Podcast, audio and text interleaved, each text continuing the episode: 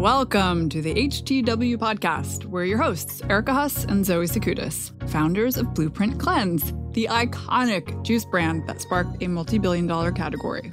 We bootstrapped, scaled, and sold, and now we're moving on. We stepped away from the juicer and into the sound studio to talk about this rapidly evolving world of wellness. We'll sit down with wellness experts and entrepreneurs for candid conversations and tales from the trenches how they got their start, how they turned their ailments into ideas, and what they've learned along the way. And we'll bring you news, updates, and our unsolicited opinions on everything we discover in sickness and in wealth. Located at the intersection of wellness and business, H2W is your navigator on the bumpy highway to well. Good morning, Erica. Good morning. We sat down with Jason and Colleen Wachob, co founders of Mind Body Green, the brilliant lifestyle wellness company media platform. The rabbit hole of all information having to do with anything in this wellness world. And it is uh, quite the rabbit hole. It is a rabbit hole. I just lost like two hours of my life. It was worse than Instagram. It was just like I kept clicking on things that said, You're inflamed. You have a lot of inflammation. I'm like, of course I do. I drink like ridiculous amounts of red wine. And the more you click, the more inflamed you get. I know. And then the more money you lose because the more supplements you buy. and it's just this vicious cycle, which causes stress, which causes inflammation. Not to say that Mind Body Green causes stress, because actually, I think no. that they are really dedicating their work to providing you the relief from the stress, maybe in the form of supplements, maybe in the form of, you know, amazing articles and experts. And they have classes and they have online forums, they've got events. They really, these two, I gotta say, especially, let's just point out that this is a married couple. Yes. Who lives, works, eats, sleeps, raises their child. Everything they do is together. They go to margaritas together as we have done with them. And like they still like each other. So hashtag couple goals. I mean, I don't even know what else to say. I know. It's crazy. We know firsthand we had lunch with them and they didn't like stab each other with a fork. No. And like there was not even any side eye. No. They'd like genuinely like each other. They're an example. Let's see how they do if they add in one more kid. Just saying, fold in one more child to that equation, it's all going to come crumbling down. Let's put that in their uh, in their wellness astrology horoscope report, courtesy of Zoe, the uh, the parental guru. Speaking of gurus and experts, they really, I mean, honestly, I didn't know the full story about how Mind Body Green came to be until we sat down with them. And you know, Jason really paints like an amazingly real picture of like just cranking things out by himself for a very long time before the company achieved any level of like scale or visibility. I mean, three years basically is like, you know, him sitting in a room, just like writing articles and, and really believing in this mission of like, we got to democratize wellness. We've got to like take this information that we've learned ourselves and share it with people. And kudos to them because they really, I mean, they scaled some, some major stuff with this company. They did patience, persistence. And I love his quote, which is, I think, kind of says everything for him and how they kind of came up, which is having a high threshold for uncertainty. It's a lovely story. Anyway, we talked to them. They're doing great things. They've done great things, and I'm sure they will continue to do great things. They really have set the gold standard for the live work couple. They don't like to use the word balance, they like to use the word integration. So I will use it now. They have integrated everything pretty seamlessly. And I was very pleased to actually take away what, you know, what we learned from that conversation. And I also like that in their office, they, um, all of their rooms are named after different fruits and vegetables. I'm going to do that in my house. hey, babe, just come meet me in banana. Um, my husband was retreated to the avocado room for like 24 hours and never came out. It's caprese, right? Don't be ridiculous. That's caprese. Ah, let's cease with the puns oh and God. give these guys uh, their chance to shine.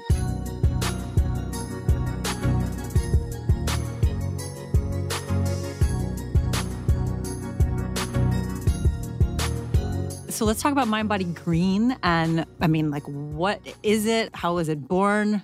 Sure. Well, first, I guess, how. okay, so we're going to start with these two are married, right? Yes. Yeah in Brooklyn. We're all Brooklynites here. Mm-hmm. And you guys are working together on Mind Body Green. How long have you been working on it? And what was the sort of, let's start with the origin story, I guess. Sure. So part of the story goes back, it pains me to say 20 years ago mm. when I graduated from Columbia. I played basketball there, and this was 1998. So back then, there were no startups. There was no thing as like doing something in wellness. I I don't think wellness was an actual well, wellness word wasn't a back then. thing. Entrepreneurship wasn't wasn't a even thing. It wasn't a thing. Okay. Like back that, like all my friends, if you had debt, which I had, no scholarships at Columbia, so it needed needed, Sure, needed money to pay off debt. uh, what you did, you went to Wall Street. Maybe you went to law school. Maybe you went to med school. So I became a trader. That's just like what you did, and liked it and enjoyed it, and was able to pay off my debt. And after 9 11 happened, like a lot of New Yorkers at the time, was deeply affected by that event and started to have like one foot out the door and started to do other things and eventually left and left to become an entrepreneur. And that let me on it was almost like a, a 10 year journey and found myself in 2008 ish. Uh, running a startup that wasn't doing so well. It was actually an organic chocolate chip cookie company that was in every Whole Foods market in the country. No way. What was it Yeah, called? Crummy Brothers. I love that name. Yeah, it was a Did you great, come up great with the brand. name? No, it was actually brothers in Chicago named Crummy. No way. Yeah, and they were on the box. How The could they not start awesome. Exactly. Well, I learned so many lessons about your business and and like what works and does and, and just so after that business, I was like, I'm not doing product again. You Um, call it a waka like cookie. brokers, UNFI, like I can't do this. Yeah. So at any rate, company was not doing well and found myself stressed. I and also flying a lot. I flew over 100,000 miles domestic in one year. I'm six foot seven. Brutal. So stress, Feel your pain on that yeah. leg room. well, old basketball injury combined with all those things. I had two extruded discs in my lower back, pressing on my sciatic nerve. So excruciating sciatic on my right leg was like a lightning rod. Went to a doctor. He said you need back surgery. Nothing against surgery, but generally see it as a last resort. And the success rates with- back surgery actually aren't that good. Um, just as Steve Kerr, the coach of the Golden State Warriors, is like still in pain. so sought a second opinion, and second doctor said the same thing. He's like, "You need back surgery," and it was almost uh, like an afterthought. He's like, "You know, maybe some yoga or therapy could help." So I was like, "Okay, uh, you know, try some yoga." Colleen was big into yoga at the time, so started to do some really. so you guys yoga. already knew each other. We were dating. Okay. This was happening. Like we're dating, living in San Francisco. Like I can't like fucking walk. Yeah. Like it was like- bad. I couldn't walk. Like I'd keel over in pain. Like and walking and San Francisco is no friend to the I- uh, I- to the weak for the walk. And I like people thought I was weird in San Francisco because I'd walk everywhere. Yeah. I love walking in cities. That's like my favorite know, thing me to do in the world. That's I why love could it. Never move out of New York. yeah. Yeah. Not as fun to do in San Francisco. Yeah. No. People be like, "What? You're walking?" I'm like, "Yeah." Yeah. Um, so at any rate, started to practice some really light yoga, like 10 to 15 minutes in the morning and evening. Started to feel better. Started to make other changes in my life. Started to look at like stress, sleep, uh, nutrition. So like I was a guy who was a gym guy, former athlete. Like my idea of nutrition was going to the Palm Steakhouse in- in the West Side and Oh yeah. and then having a martini. So like I had so It's much right around the steak. So you know my face is on the wall. there. we saw your face on the wall. on the wall. Adam Sandler, It Joe was- Namath, and Jason Wachob. Like, who's that guy? we finished a recording and we walked around the corners of the Palm, which is like, like a couple weeks ago. It's a couple weeks ago. we're sitting there and we're having like a glass of wine, and Erica's looking at me like squinting her eyes. I'm like, oh my God. Oh my God, it's Jason. He's over your shoulder. So that was me at age 27. You have not changed. Well, it's great because it's eight, 18, 19, 17 years later. It was I mean, 27. that, that's insane. That's how much steak That and artist- alcohol Right. You weren't even I like had in one year. I you spent weren't even like a little $10,000. famous. Like, you were just. I like, didn't blow my money on all stupid things like Wall Street people. Like Yeah. I, I spent like 10 grand on steak and That alcohol for all Your of my friends. metaphorical sports car. Yeah. Yeah. So at any rate, different view of nutrition back then, different view of keto or fasting or what have you. So started to eat more vegetables, started to not eat as much steak. I still eat meat, but you know, not as much grass fed, etc. And over the course of six months, and the yoga played a big part of it, I completely healed. So I was like, holy cow, everyone's got wellness wrong. Everyone, you know, the print magazines think it's about vanity and weight loss, and that's not it. It's more nuanced. It's this blend of mental, physical, spiritual, emotional, and environmental well-being, and it's all connected. Mind, body, green, one word. Like no media company's talking about it this way. I think there's an opportunity. And so launched in, in 2009. Out of How old our- are you in 2009? I'm 35. okay. So, like, for with the idea of creating a, a, a media brand, if you will, that really like talked about wellness in the way I thought it was going, where it was all connected and so forth. And I, I found my other co-founders, Tim and Carter, Carver. They coded on the weekends. Colleen they kept their day jobs. Colleen was working at the time in retail, so she would like do blogs on the weekends and never needed to get done. and had you were this bouncing vision. the vision off of Colleen, and were Yeah. you just like immediately sold, or did you take some Well, if you, if you go back to convincing? 2009, there wasn't really a word to describe this wellness thing.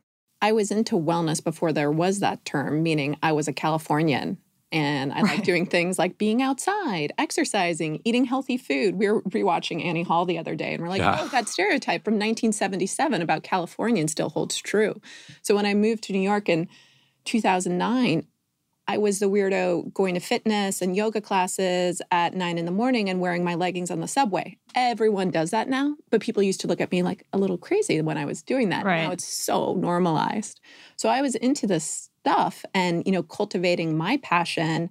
I wasn't, you know, doing that in my my job working in retail at Walmart and Amazon. And it was through Mind Body Green and through getting more into wellness that I was you know cultivating that passion and checking out every restaurant every studio and and really helping to fuel kind of how we thought about wellness So you guys were both like on board. Let's, you know, Uh, yeah. bouncing off each other. Let's do this together. Kind and, of. and it was stressful. So Yeah. for three years, I took no salary. Yeah. And Colleen worked, and we had just gotten married. So it's like, great, you know. You're like, and, I- and I was like, my time, I was like, Let's do it oh, this will take like six months. you're like, your mom loves me, right? just give it another three months just give Yeah. it another three months but uh, I think all that stuff makes you stronger as a couple. And then building a brand also is something that's hard to do overnight. So a lot of a lot of like what's in our DNA was born out of that, which I don't know if we trade. And so, how do you guys complement each other? Just like talk about the sort of dynamic and You're- working together. yeah. You have an actual work wife. yeah exactly not just I the have a metaphorical one Yeah, Erica's What's your work wife balance? Yeah. um, I do think it's one of those unique situations where our skills are very complementary in terms of how we see wellness, how we see our company, and the way in which we, you know, divide and conquer on the work front. I think the biggest challenge with working together is this inability to really turn off, you know, and we try to set ground rules that we like fail at every night or every morning about, okay, we're not going to talk about work until the, you know, the walk to work. And, you know, of course, something inevitably comes up that we need to surface to the other partner. But it's also the type of job that isn't just a job. It's so much of our purpose, so much of our self, you know, is intertwined with Mind Body Green. So you couldn't just have, you know, uh, one of us was like working in finance and be like, tell me about your day at Goldman Sachs and, Right. and try to care with the same level of authenticity. Because Right. this is like our metaphorical first child in so many ways. Yeah, I always joke like I couldn't be married to a civilian. Like I don't turn off; they Yeah. would hate me, and Yeah. like this is all I think about. And Colleen too. It's like it just would never. Well, you're actually work. walking the walk. So it's not even that you're, it's a conscious choice to think about it. This is how you live your life. And Sure. so it's just going to be, it's going to transfer back and forth naturally. We say we fail at work-life balance, but we succeed at work-life integration. Yes, we're no longer striving for work life balance. All right. well, oh I like think that. it's, yeah, I don't really think there's any such thing. No, I mean, if your work is your passion, then is it really that bad if you take your passion home with you? And if your work is your passion, Well, you're incredibly fortunate. An- another Yeah. thing, like that came out of uh, without going down a rabbit hole for Vitalize, but like we were talking about brain health. Like it's so topical. What's happening? Like wh- what's driving it? Like what came out of that? Purpose. It's like purpose. Purpose is this thing that if as you think about brain and longevity and Alzheimer's and Yeah. dementia, like purpose is at the top of the list. How to diet. Right. Once you lose purpose, yes. Right. I mean, it's, it's you need a reason to get out of bed in the morning in the first place. Yeah. Okay, so take us back 2009. You guys launch, and where does it go? It's you're you're collecting articles. You've got a I was team. writing articles. You're There was writing no articles. team. Okay. There was for There was a man two in a room. for two and a half years. It was a man in the room. Okay, so you were writing the articles, and then you're gaining some traction, or you kind of get That took like three years. like it wasn't until like Well, what do you think? Was there like a moment that sort of put you on the map, or do you feel like there was a specific turning point you can identify? yeah. So there are a couple of things. So keep it. So think about launch September 09, 100,000 unique visitors a month, January 2011. Wow. So it's a year and a half. January 2012, 550,000. January 2013, 2 million. And then 13 to 14, 10 million. That's amazing so- velocity. Yeah, it is. And in the early days, how were you promoting yourself? So how are you getting the word out? You were you know so so a couple of things that happened during that, that, that time during that time span so i was smart enough to know i didn't know everything on my own wellness journey, I'm very curious. It's changed my life. So I would go out and meet as many people as possible, whether that was like going to yoga. I went to yoga like every day, every possible teacher. Like I w- just, I could do that. Now that's just not a possibility. Practice Right. yoga at home for 10 minutes on the weekends. On a good day. so like really got to know amazing yoga teachers, got to know amazing functional medicine doctors. So like two of our earliest contributors were Tara Stiles, big name in yoga, and Dr. Frank Lipman, huge name in functional medicine. We know these people for eight years. Yeah. Uh, we're like close. We went to Frank's daughter's wedding. Tara and and her daughter and our daughter are like we live a block away. Like Yeah. we're, we're going vacation together. They're family. In that period, around 2012, a couple things happened. One, people started to get, or around 2010, HuffPost was having a moment, and some of these people, like Tara, was actually like, "I'm tired of running for HuffPo. Like, do you accept guest posts?" I said, "Sure." People started to guest post. So this is before, quote unquote, influencers. Mhm. Right. And so we Oh, started remember those building so fondly. relationships. yeah. With like real influencers before it was a thing. And Yeah. that went from a couple contributors to today there's 5,000. And however, 5,000 are not created equal. There's a couple hundred that are, and Colleen could talk more about how we break them down and, and size and scale and reach and all that stuff. And so that was happening. And then around 2013, that's when I think Upworthy became the fastest growing media company of all time with Facebook, BuzzFeed. So we definitely capitalized from the, what I call the Facebook gold rush, where mm-hmm. in our growth period, Facebook represented 70% of our growth. I was still doing all the social media back then. We didn't have a social media person. right. Right, because what the fuck was social media? Yeah, it was Facebook and us, Twitter and. Pinterest. There was no Instagram, there was no Snapchat, all those things. So we benefit. What are we? You know, the growth. So right place, right time. Like you can't fight a trend. The trend of wellness is a massive secular trend. It's not going away. We were early on that. The trend of influencers and people becoming media companies that like we didn't. It wasn't like let's build an influencer program. It was like these people are great. Let's this content's eh, awesome. this and content- these are real experts. yeah, They actually the- have real influence. Yeah. yeah. Yeah, we title, started influencers from like a place of authority and credibility, which I think has really helped shape the brand, especially now when there's just this like sea of influencer s- that you know may not be true domain experts with like real skill sets and we really started from a place of authority and credibility which not just helped us like grow the site organically as they're sharing their work with their followers but also just helped from a credibility standpoint Yeah, and then Facebook, and we benefited from that. But also the you know the trader in me was like, holy, you know, not good. Seventy percent of our traffic from one source. Like this, this party is going to end. Mhm. Yeah. So really started to diversify. Our traffic today is still around the same place. We went to a high of 15 million, and we're, we've been hovering around 10 for a long time. But our traffic is so much healthier. It's diversified. A lot comes from email, and Mhm. so those are sort of all the things that worked in our favor. Also, didn't raise a lot of capital. Didn't raise money until 2012, until we didn't need it, and didn't Right. raise a lot of it. So like a lot of the things you did re- right. yeah, we grew Yeah. the business organically. We're Yeah. bootstrappers at heart. That's how we operate. And But I think that's a really important moment for any entrepreneur who's interested is that sense of not raising money when you most need it, but it's actually when you don't, and really Oh, yeah. understanding how to identify that point so that you don't leave yourself in dire straits, but you also don't take on, you know, partners that I, I don't know. I think it's a it's a really it's a very kind of nuanced moment. Totally. Yeah, and I think we're we're reaching this interesting turning point where there had been so much glamorization around how much money did you raise, and ac- the actual capital raise was more important from like a symbolic capital standpoint than the actual business. And Yeah. I see that now changing because of the pressures that come with these capital raises, where you can raise all this money, have a large size business, but if it's not profitable, it doesn't mean anything. And mm-hmm. it's good to see this like return to reality. Totally. in some ways manifesting itself across media and the rest of wellness. Yeah. Is this? Are we segueing into Juicero? like, yeah, That was happening? poor Doug. Wah, wah. Um, it would be amazing if when you squeeze the packets, they made that noise. The sad trombone sound pretty, effect. I'm pretty sure they do make that noise. So at the time, I mean, did you have competitors? Who were your competitor? Who was doing? Who was sort of like nipping at your heels? When Who are you started- watching over your shoulder? Yeah. Like God, in the early days, I'd like look at Yoga Journal, Yeah, and this is early. I was like, this is a business. They have media. They have events. They have mm. like, and They so have a paper product. yeah, like I exactly like I thought of, and I always saw us not just as a media company, like as a lifestyle brand. So like physical, digital, experiential, like all these things, and, and they had some of that. yeah. So, how do you look at yourselves now? How do you look at the company now as compared to when you first started? How has it sort of evolved or changed? How is it surprising you? I would say that the mission has always stayed the same, and this idea of democratizing wellness, if you will, and not preaching to the choir of the converted. You know, the west side of LA, Brooklyn, Boulder. We know Right. what it looks like, Right.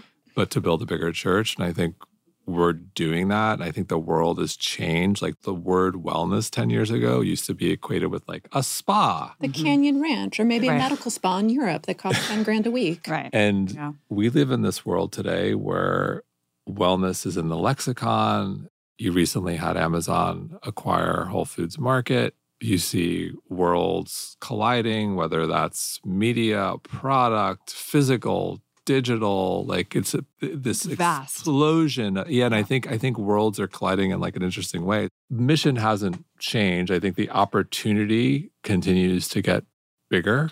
But do you Yeah, think and of the yourselves? landscape has Yeah. changed so Yeah. much. Yeah. So It right now, you know, our audience is 80% women. Some months it's 85% women. Every woman's lifestyle site has a wellness vertical. And Mhm. for us, wellness is the Everyone. vertical. Mhm. Like that is that is our through line for for everything that we do. It's pretty easy to dip your toes into wellness, like and and do content that, you know, isn't that futurist, isn't that exciting. But for us, it's always about maintaining that authority while still being a place where the vast majority of our audience is just getting into wellness Mhm. and how we speak to both of those audiences. Right, which I think is a really interesting point because to your point, Jason, talking about worlds colliding, like I think that can be a great thing in that there is a wellness component and a sort of undercurrent in so many businesses and products out there now. But the flip side of it, like, do you feel like it kind of dilutes the real sort of integrity of wellness when the Walmarts of the world or whoever it Yeah. is is going to have kind of like their version? I think right now, like the popular understanding of the word wellness kind of rubs me the wrong way. Mm-hmm. I think it's a little bit narcissistic. I think it's a new vanity metric. I think instead of saying, you know, I'm on a diet because I want to lose whatever, I'm using wellness instead as kind of like that catch all for a lot of things. And so a lot of like wellness stuff kind of like rubs me the wrong way. Mm-hmm. And I think it just makes it more and more important in terms of the types of experts that we choose to anoint to have on the site, that they have real credentials after their name, that there's lots of letters, mm-hmm. like lots of letters when it comes to people offering advice. And and there's a room for, you know, everyday influencers and everyday people to play part in the wellness movement. It's just talking about what that role is. It's mm-hmm. personal stories. It's maybe not giving medical advice. And I think that's where I see a lot of things happening that rub me the wrong way. Mm-hmm. Yeah, I, I am inclined to agree. But you guys, at the end of the day, you're a media company. I think of ourselves actually as a wellness brand that happened to have started in media. So Okay. I think if you look at like I guess what- that's what I was trying to get at. I was like, how do you think of yourselves now, today? yeah, And- and I think that's evolving, right? So you know, for most people who are familiar with Mind Body Green, the way in which you access us is through content on our website, our social channels right now. But when I look at it as the future and I see kind of where we're going, um, you know, it's a wellness brand first that happened to have started in media. Yeah. Mhm. Well, we subtle also, if you look at our Yeah. business today, so we've got content on our website on social media. We also have online classes and trainings in our practices business. If people pay for that, so that's paid content, if you will. It's e-commerce. Yeah. We have an events business, and, and we will do product. Yeah. So let's talk about kind of where it's going because I know Revitalize is such a huge part of your brand. So can you share a bit, like, sort of the highlights of what that is and how people can participate? Sure. So revitalize, like a lot of Mind Body Green, started with this idea of you know h- how do we do right by our community? What are people looking for? And so it was born out of this idea of to create the event that we actually wanted to go to. So we, we used to go to a lot of events. I hate going to events. I think you know to to, to summarize uh, events, uh, I would say you've got events that are consumer facing, which can be exhausting if you're a quote unquote influencer. You have events that are more like parties, and you have also events that are a little elitist, male focused, with some young women, like young women, just to be there. And I don't want to name event, but like that was the event landscape. We We're can like, say some. It's your guys. Come on, can We were there. some. Okay. I, I, We were on, We were on boat. that boat. I didn't go on the boat. Oof. I hate boats. It's like I didn't hate boats until I went on that one. yeah. So. Anyway, yes. so we're like look our we have this amazing community as our community has grown we meet amazing we meet doctors and yogis then we start to meet musicians actors artists people who were really cool and doing interesting things but also really passionate about wellness. We're like, okay, like let's create the event. And having, I learned a lot from Summit. I think in the early days, they did so much so Mhm. well. Like, let's create the event we want to go to where we bring these people together, where it's you bring, you know, the doctor and the yogi with the rock star and make the event invite only, buy out an entire resort. That creates an environment that feels totally safe. So if I'm a high profile person, it's like, okay, like I'm in an elevator and we're all here together. Like, I'm going to talk to you mm-hmm. versus like, are you with the group? Are you not with the group? Right. Do you have a badge? And Right. just So it's very self contained. openness. And there's, you know, to not sound like a shaman, but like there's like this energy there and people, and, and it's palpable. You can feel it. It's different. Everybody's Like-minded there for the people, same everyone's there for the same so, reason. yeah. That's powerful. It's like and going so, to a nudist colony. I was gonna say, well- I was gonna say it's like going to a wedding, exactly but let's like do yours. and so that and then create futuristic content so that was a big part of revitalize whether it's ted style talks interviews panels like we were talking about the microbiome there five years ago and now like the microbiome's everywhere There's no probiotic companies back then and then experiences and that was the idea of revitalize and so we just did our, our fifth one and it's been a, and it's been a big part of of who we are as a brand. It's still invite only. We still buy out the resort and it's still a blend of futuristic content. It's what's a great event? It's content and people. Yeah. Mm-hmm. Yeah. And like you can, con- if you can control that, if you can control people with an invite only event that I think is under 500 people, you really can control people. And if you get great people together and you got great content, like your event's going to be great. Also, cocktails. Yeah. I'm like, we have, we have that. Got some dry farm wines. Yeah. Yeah. How, how many people were at this past Revitalize? 250 guests plus staff. And I think some of the magic of this event is really the relationships that unfold from of it, from friendships, mentorships, business partnerships. Like you watch it all unfold on social media until the next year. And I mm-hmm. think that's so much of the special sauce of it. Yeah, it's like bringing the leaders of the space together for an immersion and one that's a little bit, it's, to us, it's a retreat meets a conference. Like we don't lock you in a conference room Yeah. all day. We did that a little bit tried more of that. that earlier. It doesn't work. It's, Yeah. but you're outside and it's interactive and people love, we even do assigned seating there Oh, for every, wow. for dinners. That's cool. I actually, I, You I think match that's people. Great. It- And it- Anyone it who works. plans a wedding understands Yes. how high touch We that spend like 12 hours on it. yeah, but it's, high touch. It takes away the stress from the people who are attending. Like, oh, who you know, do, That's how am I going to fit in with Well, that that's how table? cliques form. Yes, exactly. Especially an event you Right. do over and over. It's so easy. It's you know people. It's like where do you go? We all do it. It's you gravitate to the people you know and Right. you haven't seen in a while, and then you don't meet new people. And so No, that's great. I like that. And we broadcast it all, which is how it gets shared with our Yeah. larger audience, whether it's through simulcasting, live stream, Facebook Live, Instagram Live. Like the way we've done that over the years has evolved, but the whole purpose isn't for just these 250 people to be able to experience it, but to bring it and Yeah. that inspiration to everyone else. So the the magic here is really the people. How how can you guys foster more ways to incorporate that? And you know, we take it really seriously, you know, in terms of feeling that responsibility to to give people the event they want to go to and that, you know, everyone pays for the event. People, so it's like asking a lot. People are paying a significant amount, amount of money and get in an airplane and drive to a resort for a weekend, leave their families, leave their thing. It's like a big ask. So, like to us, it's like it's got to be. it's a responsibility. Yeah, Yeah. it's got to be excellent. Otherwise, there's no point in doing it. Yeah. So I I mean Mind Body Green has so many buckets. Like there's so much content and there's so many categories. And I find that I can spend like kind of an insane amount of time on there. I mean, as I That's can fantastic. So many Yeah. right? I mean, you just go down the Rabbit hole, so go to down the rabbit hole, and it kind of never ends. And then I just get caught up in reading all these articles, and then I find that I haven't like left my desk. Stood.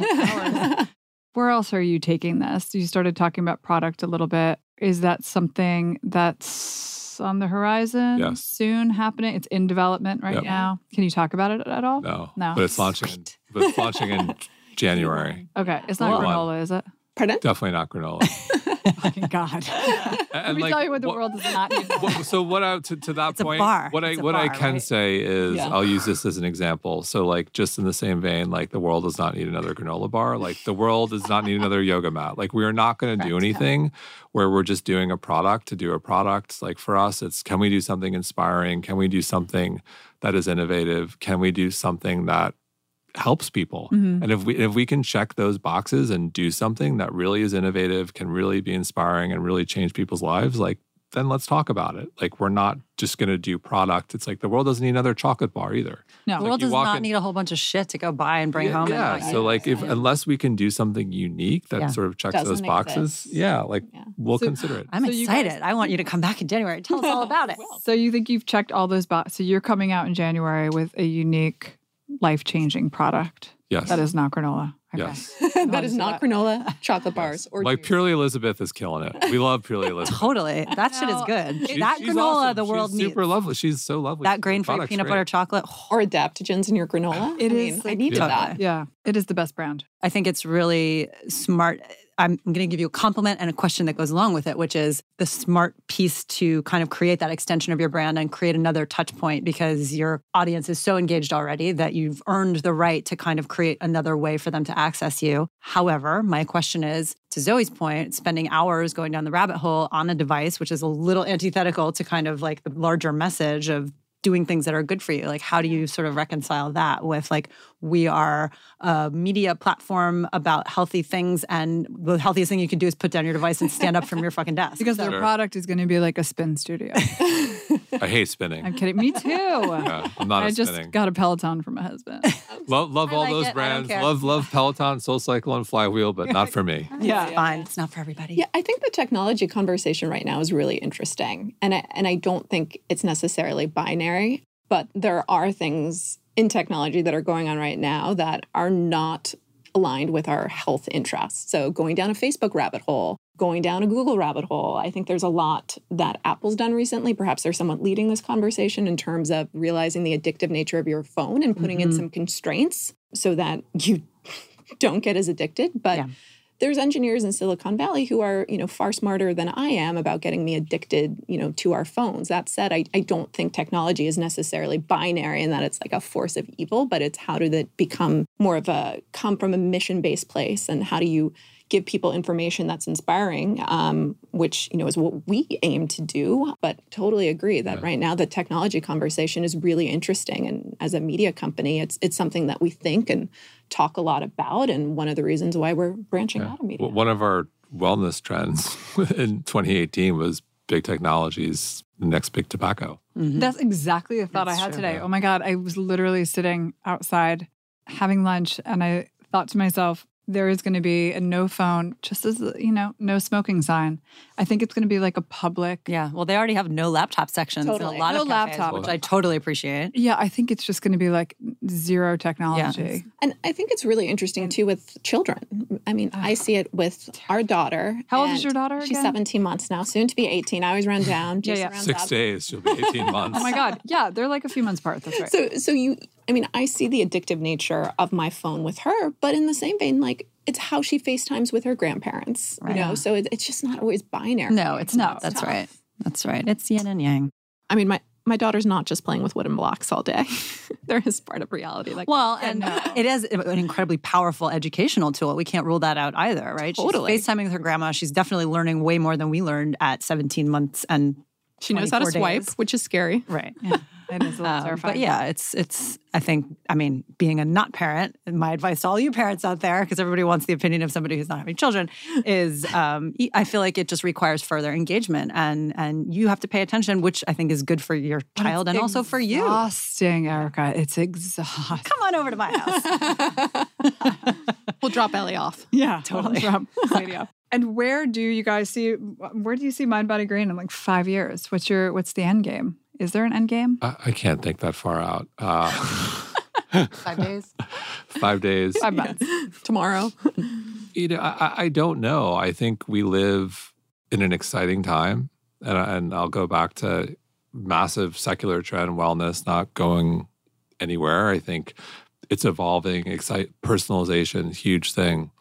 You know, 23andMe is just scratching the surface. Like, what happens there? Blood, microbiome, skin biome, microbiome. Like, where does it go in terms of what's good for me and how things evolve, how technology could potentially do good with personalized wellness, super fascinating. And then looking at business and how retail, physical, digital, all these things are colliding, like it's super exciting. Yeah.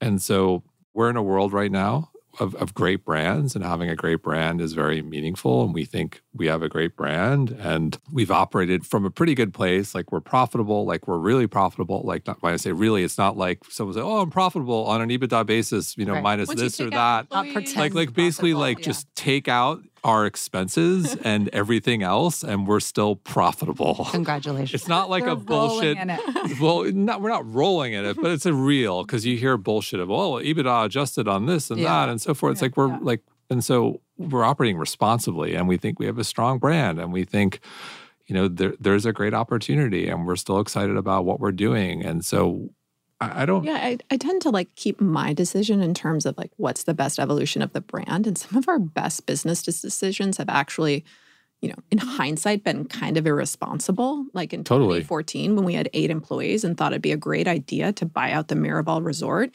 you know, And do revitalize, yeah. Yeah. we, we, we didn't think through like, But hey, it- but it's it was- actually hard to get a lot of people to go on a plane to this event that you have no highlight reel for. And you're just like, just trust me, guys. We're launching the practices business with three classes and 20. That was that was right around then too. Right around the same time. Did a big event at the Apple store. Like people are going to buy these things. And Yeah. I, I, I think that's what's like so fun about like the early days of entrepreneurship when Mhm. you're not overthinking things and thinking about like, Stakes are lower. Yeah, totally. And, and yes, exactly, the stakes are lower, and you can you know really just think in terms of like, what's the cool shit I want to do, and bonus points if it's great for the brand. Okay, let's do it. It's a, the the barriers to trying new things are a lot lower, and it's a lot easier to take take some of those Uh, risks that, in hindsight, might have been a little irresponsible. Yeah. And we have great investors. Our lead investor is Lew Frankfort, who's the majority owner of Flywheel, Yeah. chairman of Coach, like took Coach from 5 million to 6 billion over 30 years. Like he's a great partner to us. He's Yeah. a mentor, he's a therapist to us, you know, Yeah. but he also looks at numbers and thinks of brands and magic. We'll see what happens, but we're excited. We think we're in this golden age of wellness and, Yeah. and business. And is can we be authentic to the brand? Like, are we changing people's lives? Like, and then are we having fun? Right. well, now, you all still want to those get out of bed in the morning and do it. So Yeah. that's a testament there too. Yeah. And to your earlier point, I mean, I think it's really important. I don't think that you were just talking about being profitable to humble brag. No, it's Um, like I we don't have pressure. We don't have Point is- someone yeah, on like calling me saying, "Where's my money back Yes, right wanna now?" Underscore that because I think it's a very important point. When your brand is all about integrity and wellness and making people healthy and providing them with the best options, I think it's really important that you have the freedom and you don't have the pressure, you know, of a larger corporation. It's where just about the bottom line. And I think that's where, you know, a lot of good product eventually turns into bad product Well, is I- Mhm. scale. Uh, yeah, and I would I would say if you are truly mission based, which we are, it is like imperative to be profitable because you have greater control of your destiny, Mhm. and you never want to compromise mission. You always want to have the ability to say no to something. If your back is against the wall, if the balance sheet is not strong, you don't want to find yourself in a place of weakness where you're going to have to do something that isn't right for the brand. So, like to us, it's like responsibility. Like we have a responsibility. We're mission driven. Like we Yeah. have to be profitable so we can justify what the hell we're doing and the Exactly. decisions we make. Yeah. And you just never want to compromise that. And Yeah. we've seen it happen. And it happens. It's just, does happen. I, I see it happens. And We've seen it happen too. I mean, with Blueprint, you know, we never took on capital. We were always profitable.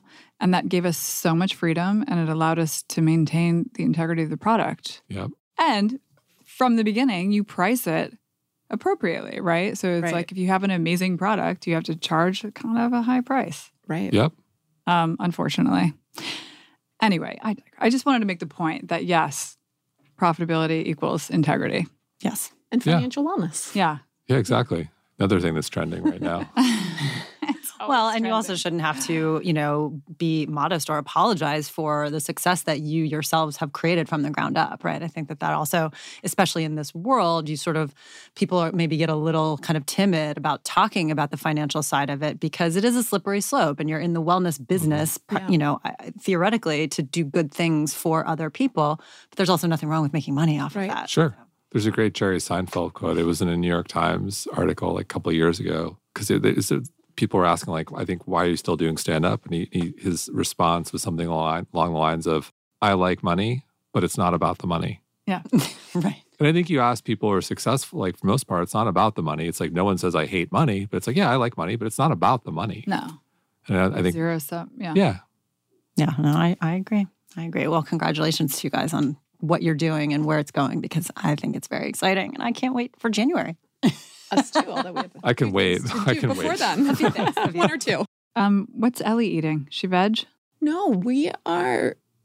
By the way, there's this really scary food documentary on food allergies I can't wait to on watch it. Netflix. Yeah, Can't wait. right up your wellness alley. Yeah. And we definitely took the approach. So there's like nine food allergies that are the most common. Peanuts at the top of the Pe- list. peanuts at the top of the list. Yeah. But but basically, like so many things, you know, a part of that, you know, from shellfish to eggs, um, tree nuts, etc. So we took the approach of let's expose her to everything. So she is what I would call a Except con- sugar. Yeah, Yeah. she is what I would call a conscious omnivore. Yeah. if I had to use my I don't know if I would to describe my 17 month old daughter. Ellie is a conscious eater. That, that is a good point. She's not a mindful eater yet. no, she is. What uh, is this? She's just sort of like smashing it all. Yeah. Not that conscious. But uh, yeah, we, we do try to expose her to everything we have, though, pulled off on the sugar. So even on her first birthday cake, There was i.e., no- there was no cake. I know. I We did had it. too. I was like, mm, I, I think that's fine. When Mama Yeah. gets ice cream, I, you know, go take Ellie to the playground while I go. Go create a this at Full diversion Hills. Yeah, I- totally.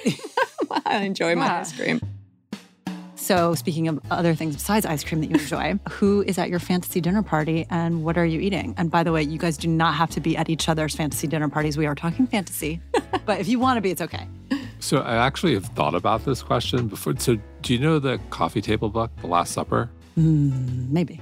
So uh, the reason I've thought about this this question is there's actually there's a book called The Last Supper. Because we did not invent this question. Yeah, and so this whole book is this question. literally the, have this the, book. the Last Supper. It's one of my favorite coffee table oh. books, and it's So, you better have a it's all these answer. great chefs like Wylie Dufresne, like everyone. Oh, yes, I do know this. And they ask the question like, if your last supper, what would you eat? What would you drink? Where would it be? Would there be music and so forth? And mm. so, what I found so interesting is like Wylie Dufresne, for example, like so fan, like like he's he's like a molecular food guy, like so not simple. He was like, I want uh, a cheeseburger, like a double cheeseburger with no bun and like a great Bordeaux. Like th- what was so interesting Yeah. consistently, everyone wanted simple meals and like good red wine, and a lot of like Grateful Dead with all the chefs. I mean, I would like to attend that dinner party. And so f- I'll I'll I'll, I'll answer. Um, and I'll let you go, Colleen. But part of me is like, so we sort of do this at Revitalize every. It's like we, we get to throw a dinner party for 250 That's true. people. You do have your fantasy dinner but party. but I would say But dead or alive, It those would- people, well, maybe they are because you have shamans too. we so- have shamans. Yeah, We got the spirits. we have You got the spirits there. spirits there. Other generation. Damn. Uh, I, I would I would err towards the the simple. Uh, I don't know if there's anyone like we're dying to meet. I would keep it simple, family, friends. Like I would say, I would say good red wine. I'm sure Colleen would say like good prosecco. So, you know, some great greens. For me, like probably a great like grass fed steak, and and the the only uh, other thing I would say like a great sunset somewhere outdoors for sure. And a martini made by the palm or no? Not anymore. I don't do martinis anymore. I'll do margaritas. Oh, okay. but uh yeah maybe a good margarita too maybe some good guacamole but i would do i would do simple like Yeah. great sunset outside small group of people no like fantasy person dead or alive The lifelong Californian in me gets super excited about Mexican food. And I'm so excited that there's brands like Siete bringing mm, great Mexican American foods to like bring my passion for health and just like really good Mexican food together. So it would definitely be margaritas, definitely guacamole, and just really good tacos, ideally eaten with my feet in the sand. Oh, I thought you were going to say eating with your feet. That was going to be amazing. I wish I was that talented. That is a yoga dinner. I need some more time on the mat to get there. And any, is there any one guest that you want there, or is it just sort of part of Jason's fantasy of all of the? all of the good family and friends. Yeah. We do get to bring all of our our folks together every every revitalize. So yeah. That's nice. I mean, it makes sense, right? If you're like about to die, it's your last dinner. This is not a last supper. This is just a fantasy supper. You're going to wake up the next day. You're gonna want to spend it with your family. I hope.